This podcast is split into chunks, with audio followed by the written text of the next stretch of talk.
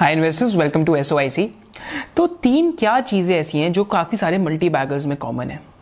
तो फर्स्ट चीज़ एक इन्वेस्टर के लेवल पे जो कॉमन है that is the vision to see them, कि आपका क्या विजन है एक बिजनेस की ग्रोथ को देखने का। सेकेंड चीज़ है करेज टू बाय देम। यहाँ पे काफ़ी लोग फेल कर जाते हैं। काफ़ी लोगों के से मैंने ये चीज़ देखी, उनमें विजन तो होता है स्टॉक को देखने का कि इस कंपनी की अर्निंग्स ग्रोथ है, इस कंपनी में कितनी ग्रोथ आने वाली है, बट सेकंड कैटेगरी में लोग आके डर जाते हैं। यूजुअली किस कैटेगरी के लोग होते हैं कि स्टॉक तो यहाँ तो बहुत ऊपर जा चुका है, एंड सेकंड कैटेगरी के लोग और कौन से होते हैं कि थोड़ी सी भी वॉलिटिलिटी आती है तो वो स्टॉक से बाहर निकल जाते हैं, क्योंकि उनके पास फर्स्ट चीज़ मिसिंग होती है that is vision to see them. Without vision you do not have the courage to buy. And the third thing is patience to hold them, माने सबर, माने धैर्य, कि आप एक स्टॉक पे बैठ सकते हैं अगले 4-5 साल में। पर पेशेंस कहां से आएगा? पेशेंस तभी आएगा जब आपके पास विजन होएगा, एंड पेशेंस तभी आएगा जब आपके पास करेज होएगा। तो ये तीन चीजें एक दूसरे के साथ काफी वंडरफुली कनेक्टेड है। Vision to see them, courage to buy them, and the patience to hold them. These are the three secrets. And apart from this, ये तो थॉमस फेल्प्स हैं जिन्होंने 100 बैगर्स पे लाइक 1:100 बुक लिखी थी स्टॉक मार्केट में, उनकी सेइंग है। साथ साथ जो क्रिस मेयर्स एक बहुत फेमस इन्वेस्टर हैं यूएस के, उन्होंने अपनी लाइफ में 200 बैगर्स बनाए थे, माने 2 ऐसी इन्वेस्टमेंट्स थी उनकी जो 100 बैगर्स बन गई थी। तो वो अपना एक बहुत इंटरेस्टिंग फ्रेमवर्क यूज करते हैं जिसको कहते हैं the 3 legged stool. 3 legged stool का मतलब है कि एक स्टूल है जिसकी 3 पाव है या 3 लेग्स है, एंड 3 लेग्स का नाम क्या है? फर्स्ट लेग का क्या नाम है कि what is the essence of this business. Essence माने इस बिजनेस की कंपेटिटिव एडवांटेज क्या है। माने अगर हम एक स्टूल की बात करते हैं, एक स्टूल में अगर उसकी एक लेग वीक है, माने एक लेग टूट रखी है, तो स्टूल बेसिकली अनबैलेंस हो जाएगा, स्टूल से आप गिर सकते हैं आराम से।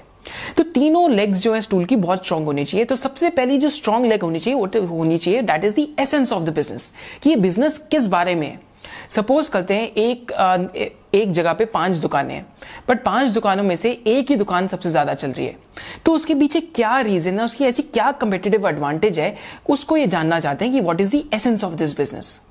सेकंड ये चीज जानना चाहते हैं कि what is the like who is the management team that is running the show, कि जो मैनेजमेंट ये बिजनेस चला रही है क्या वो एथिकल है या नहीं है।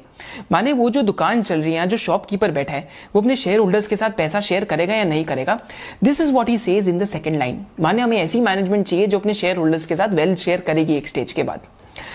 तीसरी चीज इनकी क्या है कि ऐसे बिजनेस के पास एक री इन्वेस्टमेंट रनवे होना चाहिए। री इन्वेस्टमेंट रनवे का नाम मतलब कि बिजनेस तो अच्छा है, एक शॉपकीपर है, शॉप के अंदर बैठा है एंड काफी सारे पैसे कमा रहा है, बट वो जो पैसे कमा रहा है उसका अगले साल क्या कर रहा है। सपोज करते हैं आपने 100 रुपए बिजनेस में कैपिटल लगाया, 100 रुपीज लगाया, जिसमें आप 30 रुपीज कमाते हैं, तो नेक्स्ट ईयर आपके पास 30 रुपीज इंक्रीमेंटल प्रॉफिट आया। अब उसका क्या करते हैं, या तो आप अपने आपको सैलरी दे सकते हैं, या तो आप किसी और बिजनेस में री इन्वेस्ट कर सकते हैं, अपने ही बिजनेस में री इन्वेस्ट कर सकते हैं।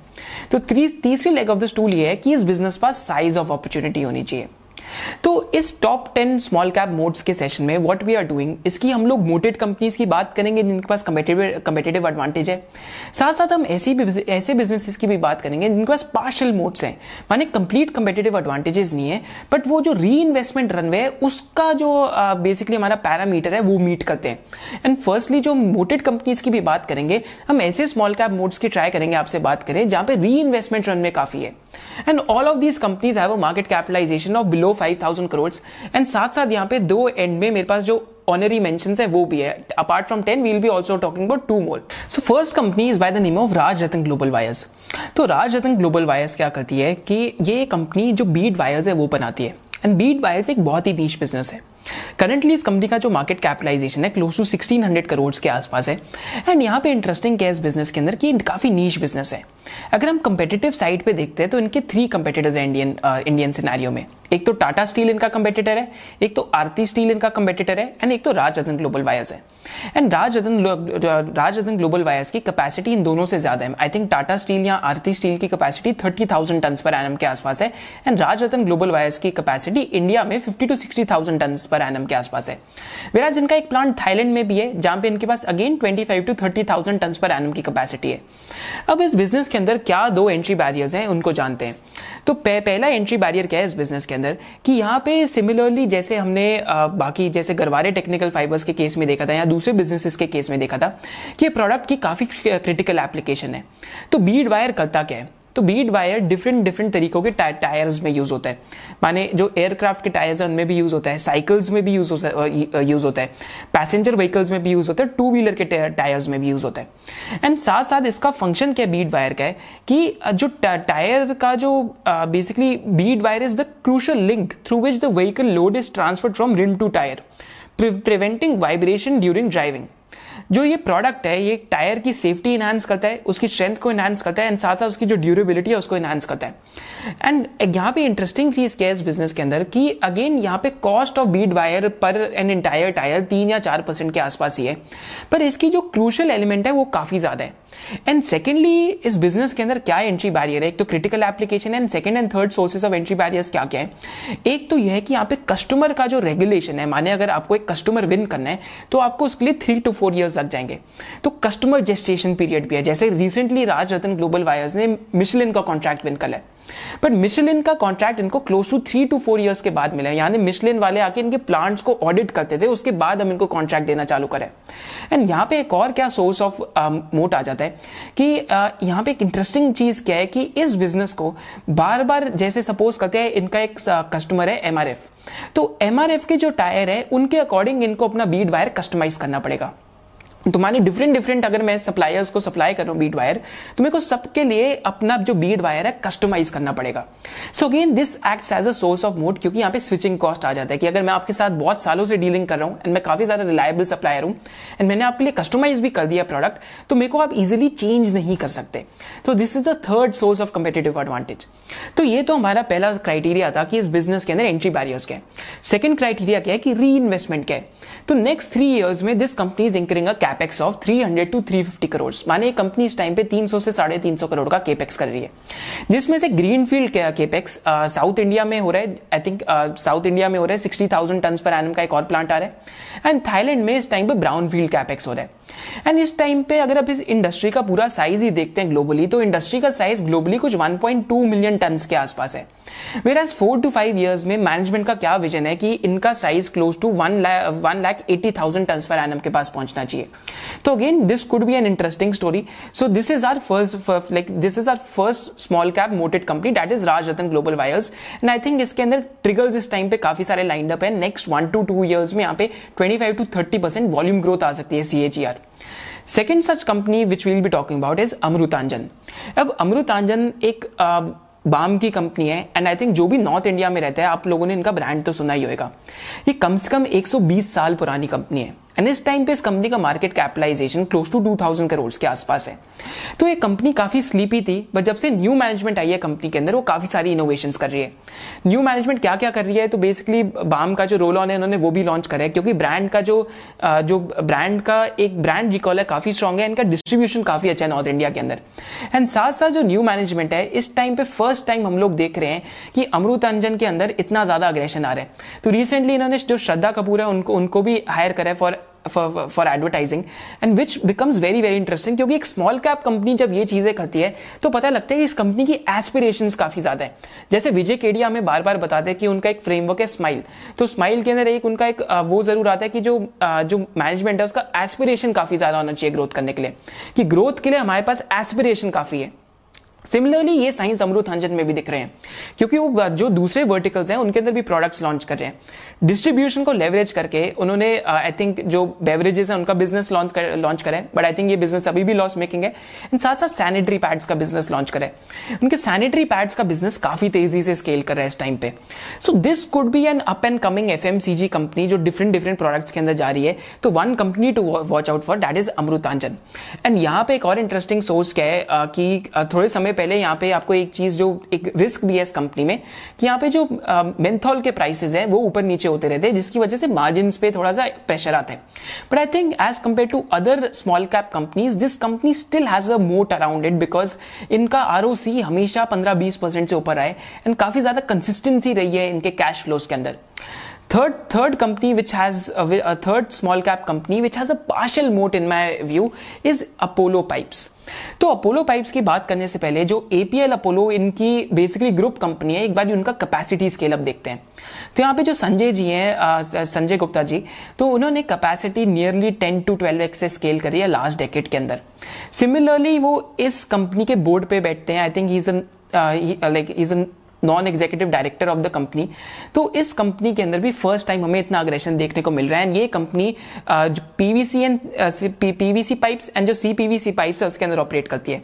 जो यूपीवीसी पाइप्स है इस कंपनी का कुछ 66% ऑफ सेल्स मिक्स के अंदर है इस टाइम पे. एंड साथ साथ अगर हम यहाँ पे देखते हैं तो इनकी वॉल्यूम ग्रोथ कुछ पिछले लास्ट 4 to 5 ईयर्स में 14% के आसपास आ रही है. पर इस टाइम पे इस कंपनी ने अपनी कैपेसिटी एक्सपैंड करी है and current capacity is close to 1,25,000 tons per annum. तो जैसे हमने एस्ट्रल की वीडियो में देखा था कि एक पाइपिंग बिजनेस में there can be multiple winners. And एक पाइपिंग बिजनेस के अंदर हम लोग बार बार एक चीज क्या देखते हैं कि it's a business of scale and कितना ज्यादा आप डिस्ट्रीब्यूशन एक्सपैंड कर सकते हैं. सिमिलरली अपोलो पाइप्स के केस में हमें ये देखने को मिल रहा है कि अपना डिस्ट्रीब्यूशन एक्सपैंड कर रहे हैं. एंड साथ साथ ये लोग इस टाइम पे क्या कर रहे हैं कि इनकी जो गाइडेंस है वो काफी अग्रेसिव है. तो इस टाइम पे इस कंपनी का कुछ market capitalisation is close to 1,300 crore and यहाँ पे अभी इनकी सेल्स 500 crore के आसपास है. पर नेक्स्ट 2 years में they are guiding for sales to reach 1,000 crore. माने सेल ही कंपनी की यहाँ से डबल हो सकती है नेक्स्ट 2 years के अंदर. And they are guiding for EBITDA margins of 12 to 13%. ये एक पार्शली मोटेड बिजनेस है, इसमें फुल मोट नहीं है. एंड पार्शल मोट क्या है कि यहाँ पे जो ग्रुप है एपीएल ग्रुप, इनकी एग्जीक्यूशन ऑफ द चार्ट्स रही है over the last 10 to 15 years. So management execution in Indian context can serve as a source of moat अगर आपकी एग्जीक्यूशन ऑफ द चार्ट्स रहती है. एस्ट्रल जैसे बिजनेस ने कमोडिटी बिजनेस के अंदर ऑफ द चार्ट एग्जीक्यूशन करके आज कंज्यूमर बिजनेस का मल्टीपल लेके दिखाया है. सिमिलरली एपीएल अपोलो के अंदर भी सेम स्टोरी चल पड़ी है. एंड अपोलो पाइप्स के अंदर भी something similar could be happening on those lines, क्योंकि यहां पे अगर हम इनका प्रोडक्ट पोर्टफोलियो देखते हैं तो वी गेट टू नो कि इनके वाटर टैंक्स में भी हैं, सॉल्वेंट्स में भी हैं, पीवीसी पाइप्स में भी है, सीपीवीसी पाइप्स के अंदर भी है.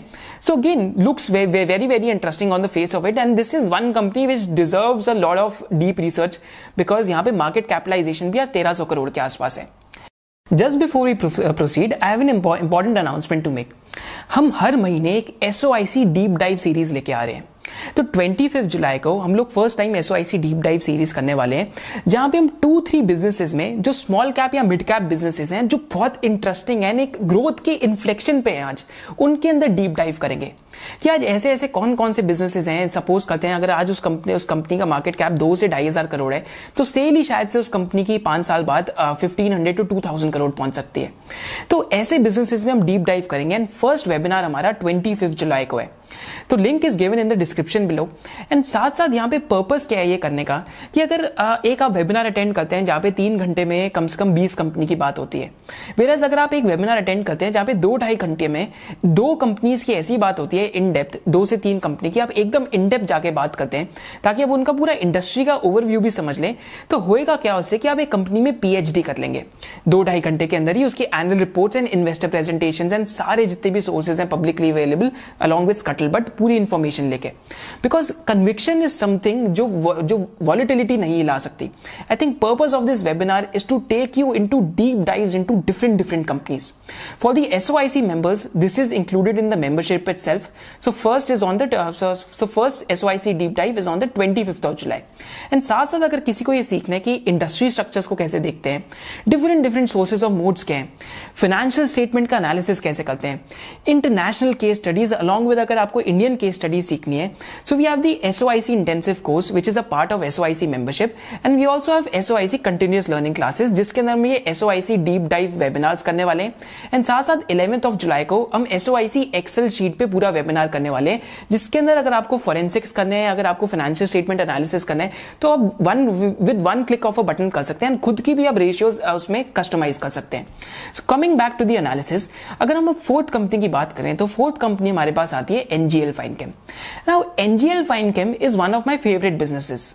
तो इस कंपनी का मार्केट कैपिटलाइजेशन अभी क्लोज टू 1,100 to 1,200 crore है. एंड एनजीएल फाइन केम एक ऐसी कंपनी है जो एक बहुत ही नीश एरिया में काम करती है. इस नीश एरिया का क्या नाम है, बेसिकली एनिमल एपीआईज, माने जितने भी जो भी एनिमल्स हैं उनके लिए एक्टिव फार्मास्यूटिकल इंग्रेडिएंट्स का काम करती है. तो यहाँ पे इंटरेस्टिंग क्या है इस बिजनेस में कि 1981 में इनकॉर्पोरेट हुआ था एंड तब से जो प्रमोटर्स हैं I think they have been the same and साथ साथ एक बहुत इंटरेस्टिंग चीज क्या है इस बिजनेस के अंदर कि one of the only micro caps और one of the only small caps जो काफी लोगों ने मिस कर रखे हैं काफी सालों से। I think NGL fine chem last 4-5 year से ही नहीं अच्छा कर रहा, लास्ट 2 डेकेड से अच्छा कर रहा है इस टाइम पे। तो यहाँ पे अगर हम इनका प्रोडक्ट पोर्टफोलियो देखते हैं so we basically get to know कि यहाँ पे इनके पास 22 एपीआईज हैं जिसमें से 18 APIs are for veterinary and 4 APIs are for humans and साथ साथ 4 intermediates and 10 finish dosage forms हैं माने जो फॉर्मुलेशंस हैं। एंड साथ साथ अगर एक चीज देखें तो यहाँ पे 3 प्रोडक्ट्स इनके ऐसे हैं जिनमें इनके पास 50% से ज्यादा मार्केट शेयर है। बाकी जो बाकी सारे प्रोडक्ट्स हैं उनके अंदर इस टाइम पे मार्केट शेयर ग्रैब कर रहे हैं। एक इंटरेस्टिंग चीज क्या है कि आज से 3-4 साल पहले एनजीएल फाइन केम के पास सिर्फ 250 कस्टमर्स होते थे बट FY21 के एग्जिट में इनके पास क्लोज टू 400 कस्टमर्स हो गए। और भी क्या एक इंटरेस्टिंग चीज है इस बिजनेस बारे में कि इन्होंने एक मैक्रोटेक करके कंपनी को अक्वायर करा है for backward integration into its own intermediates ताकि चाइना बेस से डिपेंडेंस कम हो। एंड यहाँ पे एक तो हमारा पहला जो हमारा क्राइटेरिया है वो मीट हो रहा है कि इस बिजनेस के अंदर कंपेटिटिव एडवांटेज है। क्या कंपेटिटिव एडवांटेज है इसको समझते हैं। तो एक एपीआई प्लेयर के पास 2 ही तरीके हैं, या तो आप एपीआईज बना सकते हैं जो जेनेरिक हैं या तो आप एपीआईज बना सकते हैं जो कॉम्प्लेक्स हैं। तो NGL in my view comes into the first category कि जो जेनेरिक एपीआईज है ये बनाते हैं। पर यहाँ पे क्या एक इंटरेस्टिंग चीज है कि इनके जो ग्रॉस मार्जिन है हमेशा 55-60% के बीच में रहा है। तो माने जेनेरिक एपीआईज में इसका हमारे पास इन्फ्लुएंस क्या है कि इस जेनेरिक एपीआईज में they have economies of scale. Economies of scale के साथ साथ they are the lowest cost producers. आप 50% मार्केट शेयर एक मॉलिक्यूल में नहीं ले सकते अगर आप लोएस्ट कॉस्ट प्रोड्यूसर नहीं है। ये प्रूव भी हो जाता है क्योंकि एनजीएल फाइन केम वो मल्टी स्टेप केमिस्ट्री में काम करते हैं माने 6 to 8 स्टेप केमिस्ट्रीज में काम करते हैं। This is why this makes it into our first category की एक कंपेटिटिव एडवांटेज का जो बकेट है वो पूरा हो रहा है। एंड एक और कंपेटिटिव एडवांटेज क्या आ जाती है ऐसे बिजनेसेस में क्योंकि बहुत अनरेगुलेटेड मार्केट्स में काम कर रहे हैं तो ज्यादा कंपनीज का ध्यान भी नहीं होता। माने अगर एक मॉलिक्यूल का साइज ही 50-60 करोड़ है तो आप क्या उसकी तरफ देखेंगे भी या नहीं देखेंगे बिकॉज आपका उसमें ध्यान ही नहीं है। अगर एक कंपनी ऑलरेडी 50 करोड़ के मॉलिक्यूल में क्लोज टू 30 करोड़ अगर सेल्स कर रही है उस मॉलिक्यूल के अंदर तो कोई और कंपीट करने आएगा ही क्यों because size of the pond is not too big. तो यहाँ पे एक इंटरेस्टिंग चीज हो जाती है कि एनजीएल इस टाइम पे न्यू प्रोडक्ट्स भी लॉन्च कर रहा है जिसमें अगेन दे क्लेम कि ये 18-25% के बीच में EBITDA मार्जिन कमा सकते हैं। तो यहाँ पे सेकंड ट्रिगर क्या है जो हमारा रीइन्वेस्टमेंट का है जो स्मॉल कैप्स के अंदर या माइक्रो कैप्स में मीट होना चाहिए कैपेक्स। तो इस टाइम पे 20 करोड़ का कैपेक्स कर रहे हैं मैक्रोटेक में। सेकेंडली ये 80 करोड़ का एक और कैपेक्स कर रहे हैं तारापुर के अंदर। आई थिंक इनकी ग्रीन फील्ड कैपेसिटी और आ रही है। So gain 100 crore of capex lined up in next 3-4 years जिसमें इनका एसेट टर्न यूजुअली 2.5 के आसपास रहता है। तो यहां से इनकी जो सेल्स है that they can go close to 550-600 crore. अगर आज सेल 300-320 करोड़ की है तो नेक्स्ट 3 ईयर्स में या 4 ईयर्स में सेल्स भी 550-600 करोड़ की हो सकती है। सो अगेन री investment small cap moated company. पर एक सोर्स ऑफ रिस्क है इस कंपनी के अंदर कि आज इनका ऑपरेटिंग मार्जिन 31% पहुंच चुका है।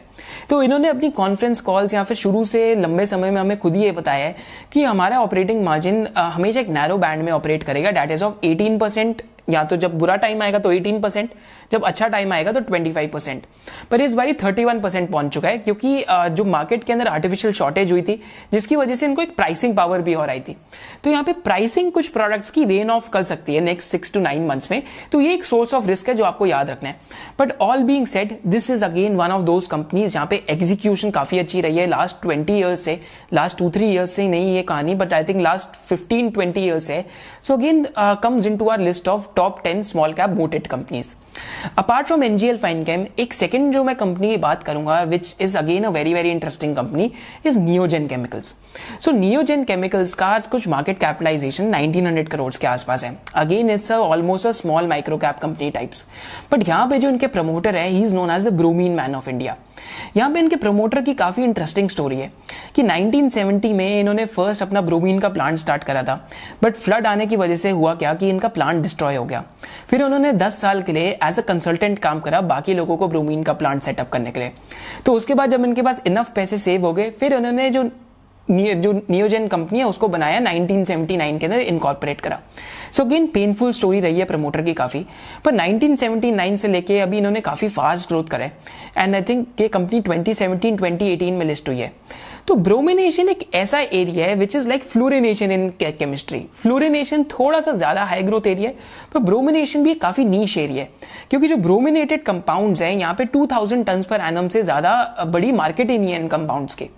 तो यहाँ पे नियोजेन केमिकल्स का जो प्रोडक्ट, जो इनके पास न्यू प्रोडक्ट्स हैं, आई थिंक लास्ट 5-6 ईयर्स में जब से प्रमोटर का जो सेकंड जनरेशन आई है, they have been really really aggressive. तो यहाँ पे जो न्यू प्रोडक्ट लॉन्चेस हैं, from 10-15 products this company has close to 200 products right now in last 5 to 6 years. So they are doing something right and currently they are increasing a capex, जिसकी वजह से इनकी sales यहाँ से almost double हो सकती है by FY23 FY24। And this is our first company in which we'll be doing SOIC deep dive, because ये company SOIC deep dive deserve करती है, क्योंकि यहाँ पे this could still be a long shot. क्योंकि आज अगर सब लोग अगर सिर्फ मल्टीपल देखते हैं तो आप कंपनी की पोटेंशियल नहीं समझ सकते। जैसे 2015 में एस्ट्रल का मल्टीपल 63 के आसपास होता था, एस्ट्रल वहां से भी ऑलमोस्ट क्लोज टू 5x है, क्योंकि ग्रोथ कंटिन्यू हुई। सिमिलर इंग्रेडिएंट्स हमें इस टाइम पे नियोजेन केमिकल्स में दिख रहे हैं, इसलिए हम इसका वेबिनार कर रहे हैं डीप डाइव के अंदर। और एक कंपनी की बात करें which seems very very interesting is again a chemical company. तो हम 3 केमिकल कंपनीज ही ले रहे हैं, इसके बाद हम दूसरे सेक्टर से लेंगे, क्योंकि बार बार काफी लोगों को लगता है कि सिर्फ हम केमिकल सेक्टर देखते हैं, वेराज हमारे चैनल पे हमने IT सेक्टर भी एनालाइज करा है, एनिमल फार्मा भी करा है, एंड साथ साथ हमने जो FMCG businesses like Tata consumer वो भी एनालाइज कर रखे हैं। तो next company is by the name of Paushak limited. तो पोशाक का भी अगेन जो मार्केट कैपिटलाइजेशन है somewhere close to 2000 to 2500 crore के बीच में। एंड सिमिलरली पोशाक के केस में क्या है कि यहाँ पे 2 क्राइटेरिया ही हमारे कैसे मीट करता है। फर्स्ट क्राइटेरिया है मोट बिजनेस का, कि इसमें मोट क्या है, तो इसकी कंपेटिटिव एडवांटेज क्या है पोशाक की, ये फॉस्जिनेशन में। सो फॉस्जीन केमिस्ट्री क्या है कि phosgene chemistry earlier was used to make bombs. तो माने फॉस्जीन एक ऐसी केमिस्ट्री है जो बहुत रेगुलेटेड है। माने आज अगर मैं देखूं तो सिर्फ 3 कंपनीज ही पूरी कंट्री के अंदर फॉस्जीन केमिस्ट्री करती हैं, एक तो अतुल है, एक तो आपकी पोशाक है, एंड थर्ड आपकी GNFC है। मेजर प्लेयर्स अतुल एंड पोशाक ही है। तो यहाँ पे हम लोग आलती ड्रग्स की कॉन्फ्रेंस कॉल्स पढ़ रहे थे, तो वो मैं बार बार कॉन्फ्रेंस कॉल में बता रहे थे कि इंडिया में इस टाइम पे जो बल्क फीड स्टॉक है, लाइक अगर हम अमोनिया की बात करें तो अमोनिया में दीपक फर्टिलाइजर अब लगा रहे हैं, तो बल्क फीड स्टॉक की कमी है। एंड साथ साथ जो फॉस्जीन के डेरिवेटिव्स हैं वो भी बहुत ज्यादा नहीं बना रही इस टाइम पे कंपनीज। इस टाइम पे केमिकल इंडस्ट्री या फार्मा या API कॉम्प्लेक्स में देखूं मैं तो इस टाइम पे पूरा इकोसिस्टम डेवलप हो रहा है। दीपक फर्टिलाइजर इस टाइम पे अमोनिया का कैपेक्स क्यों कर रहा है, आपको सोचना चाहिए। दीपक नाइट्राइट ने फिनॉल का कैपेक्स क्यों करा, आपको सोचना चाहिए। सिमिलरली इस टाइम पे अगर हम पोशाक की बात करें तो पोशाक अपनी कैपेसिटी नियरली ट्रिपल कर रहा है। तो आज इनका जो नेट ब्लॉक है क्लोज टू 40 टू 50 करोड़ है, वेरास इनका जो कैपेक्स आ रहा है that will be close to 120 crore. तो इनकी कैपेसिटी यहां से ट्रिपल होने वाली है। तो हमारा पहला क्राइटेरिया कैसे मीट हो रहा है कि हजार्डियस केमिस्ट्री है, बहुत कम कंपनीज करती हैं, and small cap moated company है। सेकंड क्राइटेरिया कैसे मीट हो रहा है कि ये री इन्वेस्टमेंट कर रहा है 120 करोड़ का, बट नो डाउट इस स्टॉक के अंदर थोड़ा सा जो रनअप है it has been fast and थोड़ा सा valuation look stretched. But again हम लोग क्या करते हैं कि ऐसी कंपनीज को हम ट्रैक करते रहते हैं, because luck is when opportunity meets the prepared mind. So why do not be prepared, right? Homework हमेशा पहले कर लेना चाहिए। अगली कंपनी की जो हम बात करेंगे which is again into aroma chemicals, that is by the name of Oriental Aromatics. तो ओरिएंटल एरोमैटिक्स भी एक ऐसी कंपनी है जो एक काफी नीश एरिया में ऑपरेट कर रही है and it's an oligopolistic industry. माने इंडिया में अगर हम देखें तो it is the second largest flavour and fragrance manufacturer after SH Kelkar. And साथ साथ इस बिजनेस के अंदर क्या इंटरेस्टिंग चीज है कि इन्होंने कैम्फॉर एंड एलाइड प्रोडक्ट्स को एक्वायर करा था 2015-16 के आसपास, मर्ज करा था अपने साथ, जिससे प्रमोटर का शेयर होल्डिंग 74 to 75% चला गया था। एग्जैक्टली ओरिएंटल एरोमैटिक्स को देख के मेरे को अल्काइल अमाइंस की याद आती है कि alkyl amines and Oriental Aromatics में दोनों promoters are fanatic, they are very very driven by the business, and thirdly both the businesses are very very hidden. Alkyl तो हिडन था बट अब शायद से आजकल कॉफी कैन के अंदर आ रहे हैं, but again Oriental Aromatics seems to be at a very interesting junction.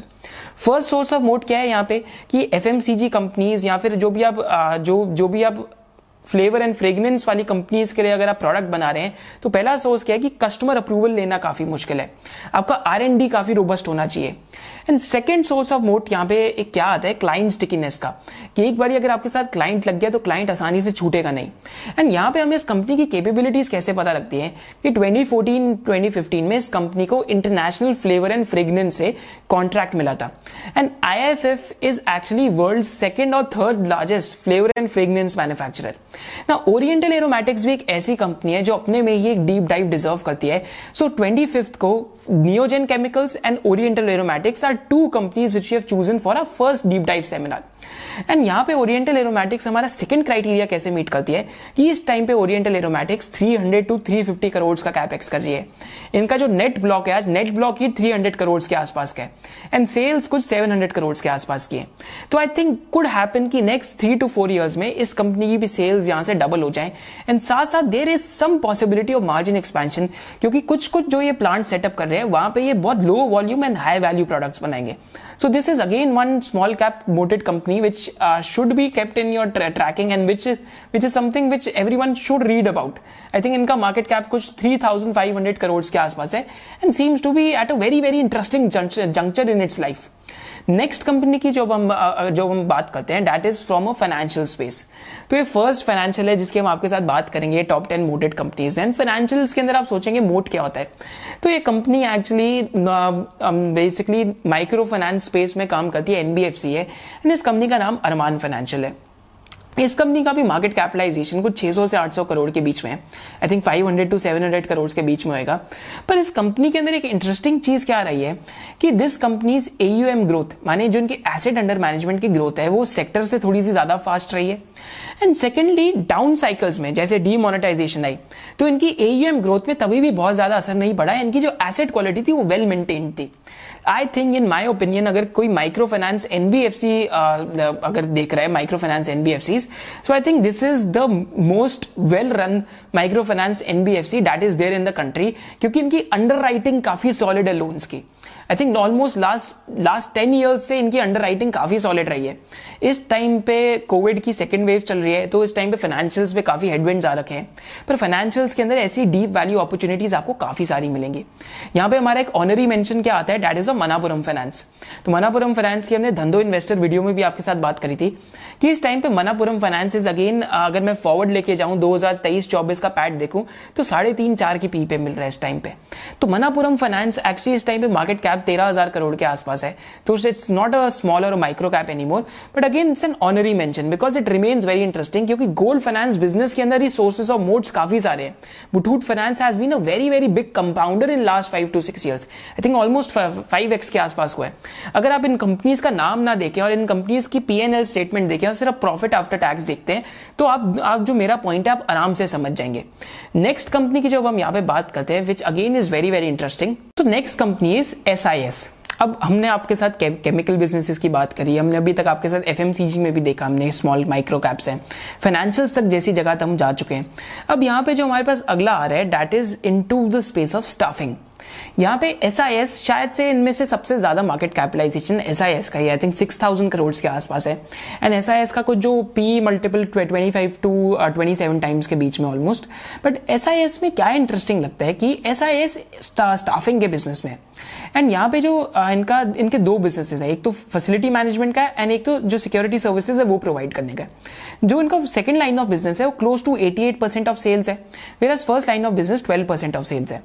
SIS India में मार्केट लीडर है सिक्योरिटी सर्विसेज प्रोवाइड करने में, close to 5 to 6% market share है.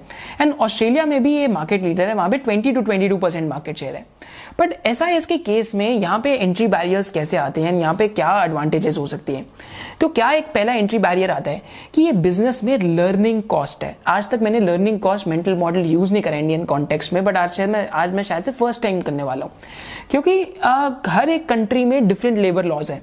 तो लेबर लॉज के साथ डील करना एंड एक बिजनेस सक्सेसफुली रन करना takes up a lot of learning curve. And यहाँ पे इनके अगर हम कंपेटिटर्स देखें स्टाफिंग के अंदर तो छोटी छोटी कंपनीज हैं जो स्केल कर ही नहीं पा रही, क्योंकि इतना ज्यादा लर्निंग कॉस्ट आप डिफरेंट कंट्रीज में जाके अगर आप स्केल करोगे सो यू विल रियलाइज कि why is it a very very difficult business to run.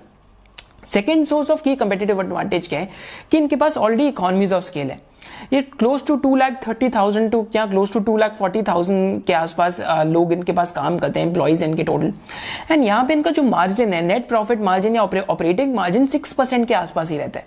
अब इंटरेस्टिंग चीज क्या है कि आप सोचेंगे 6% ऑपरेटिंग मार्जिन है, इतना कम मार्जिन है इस बिजनेस को देखें क्यों. एक्चुअली कैपिटल आरओसी में दो सोर्सेज होते हैं आरओसी जनरेट करने के लिए. एक तो या तो आपका मार्जिन ज्यादा हो या तो एक तो आपका कैपिटल एम्प्लॉयड टर्नओवर ज्यादा हो.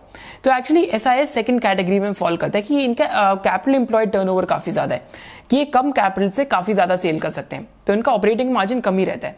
एंड यहाँ पे एक और क्या इंटरेस्टिंग चीज रहती है कि बार बार हम इंटरेस्टिंग देखते हैं, जो अमेजॉन के सीईओ है Jeff Bezos, he keeps on saying that your margin is my opportunity. तो यहाँ पे अगर मार्जिन ही इतना बेसमेंट पे है तो there it is no one else's opportunity. तो यहाँ पे जो मोस्ट एफिशिएंट प्लेयर है, in theory they should be the ones who win out. यहाँ पे ऑप्शनैलिटीज क्या है कि they can enter into the staffing business as well. And 2025 तक इनका क्या टारगेट है कि इनको अपने बिजनेस को डबल करना है।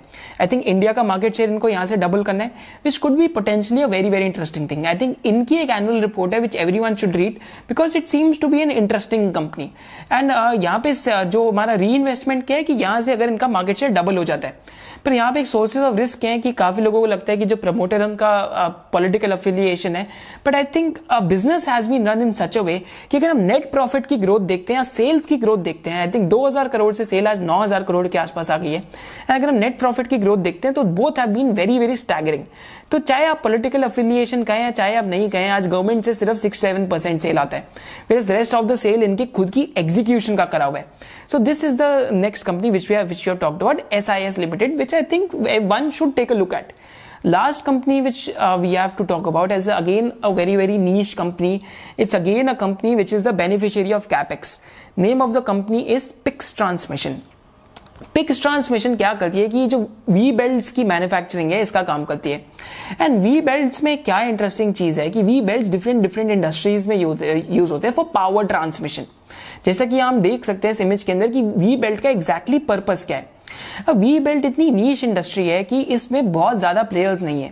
एंड इंडिया में जो मार्केट लीडर है that is PIX Transmission only. And PIX Transmission धीरे धीरे एक्सपोर्ट भी करते जा रहा है वी बेल्ट्स को। So again remains a very interesting business, क्योंकि यहाँ पे ऑपरेटिंग मार्जिन, हमें operating margin and ROE ROC actually एक स्मॉल कैप या किसी भी बिजनेस का ये बता देते हैं कि इस बिजनेस में कुछ खास है। इनका ऑपरेटिंग मार्जिन कुछ 20-27% के बीच में, इस बार 27% भी हो गए, बट इनका ऑपरेटिंग मार्जिन कंसिस्टेंटली एक 19-21% के बैंड में चलते रहे, which is rare to see in small cap companies. Last हमने ऐसा पॉलीमेडिक्योर में देखा था। तो PIX Transmission could be again a company which is well suited for capex revival. And साथ साथ सेकंड यहाँ पे हमारा क्या एक मीट होता है क्राइटेरिया कि this company is also doing a capex after many years. So again री investment opportunity is being met and the first category of being in a very niche business gets met because margin से पता लग रहा है कि stability of margin है। So these were are 10 moated companies. अब हमें कमेंट सेक्शन में जरूर बताइए आपको ये 10 मोटेड कंपनीज कैसी लगी। एंड आपके साथ जो नेक्स्ट सेशन हम लोग करने वाले हैं that will be on the hidden IT company which we think can grow at more than 20% for the next several years. Thank you for joining us. Hope to see you in the next business analysis of SOIC, that is of the hidden IT business.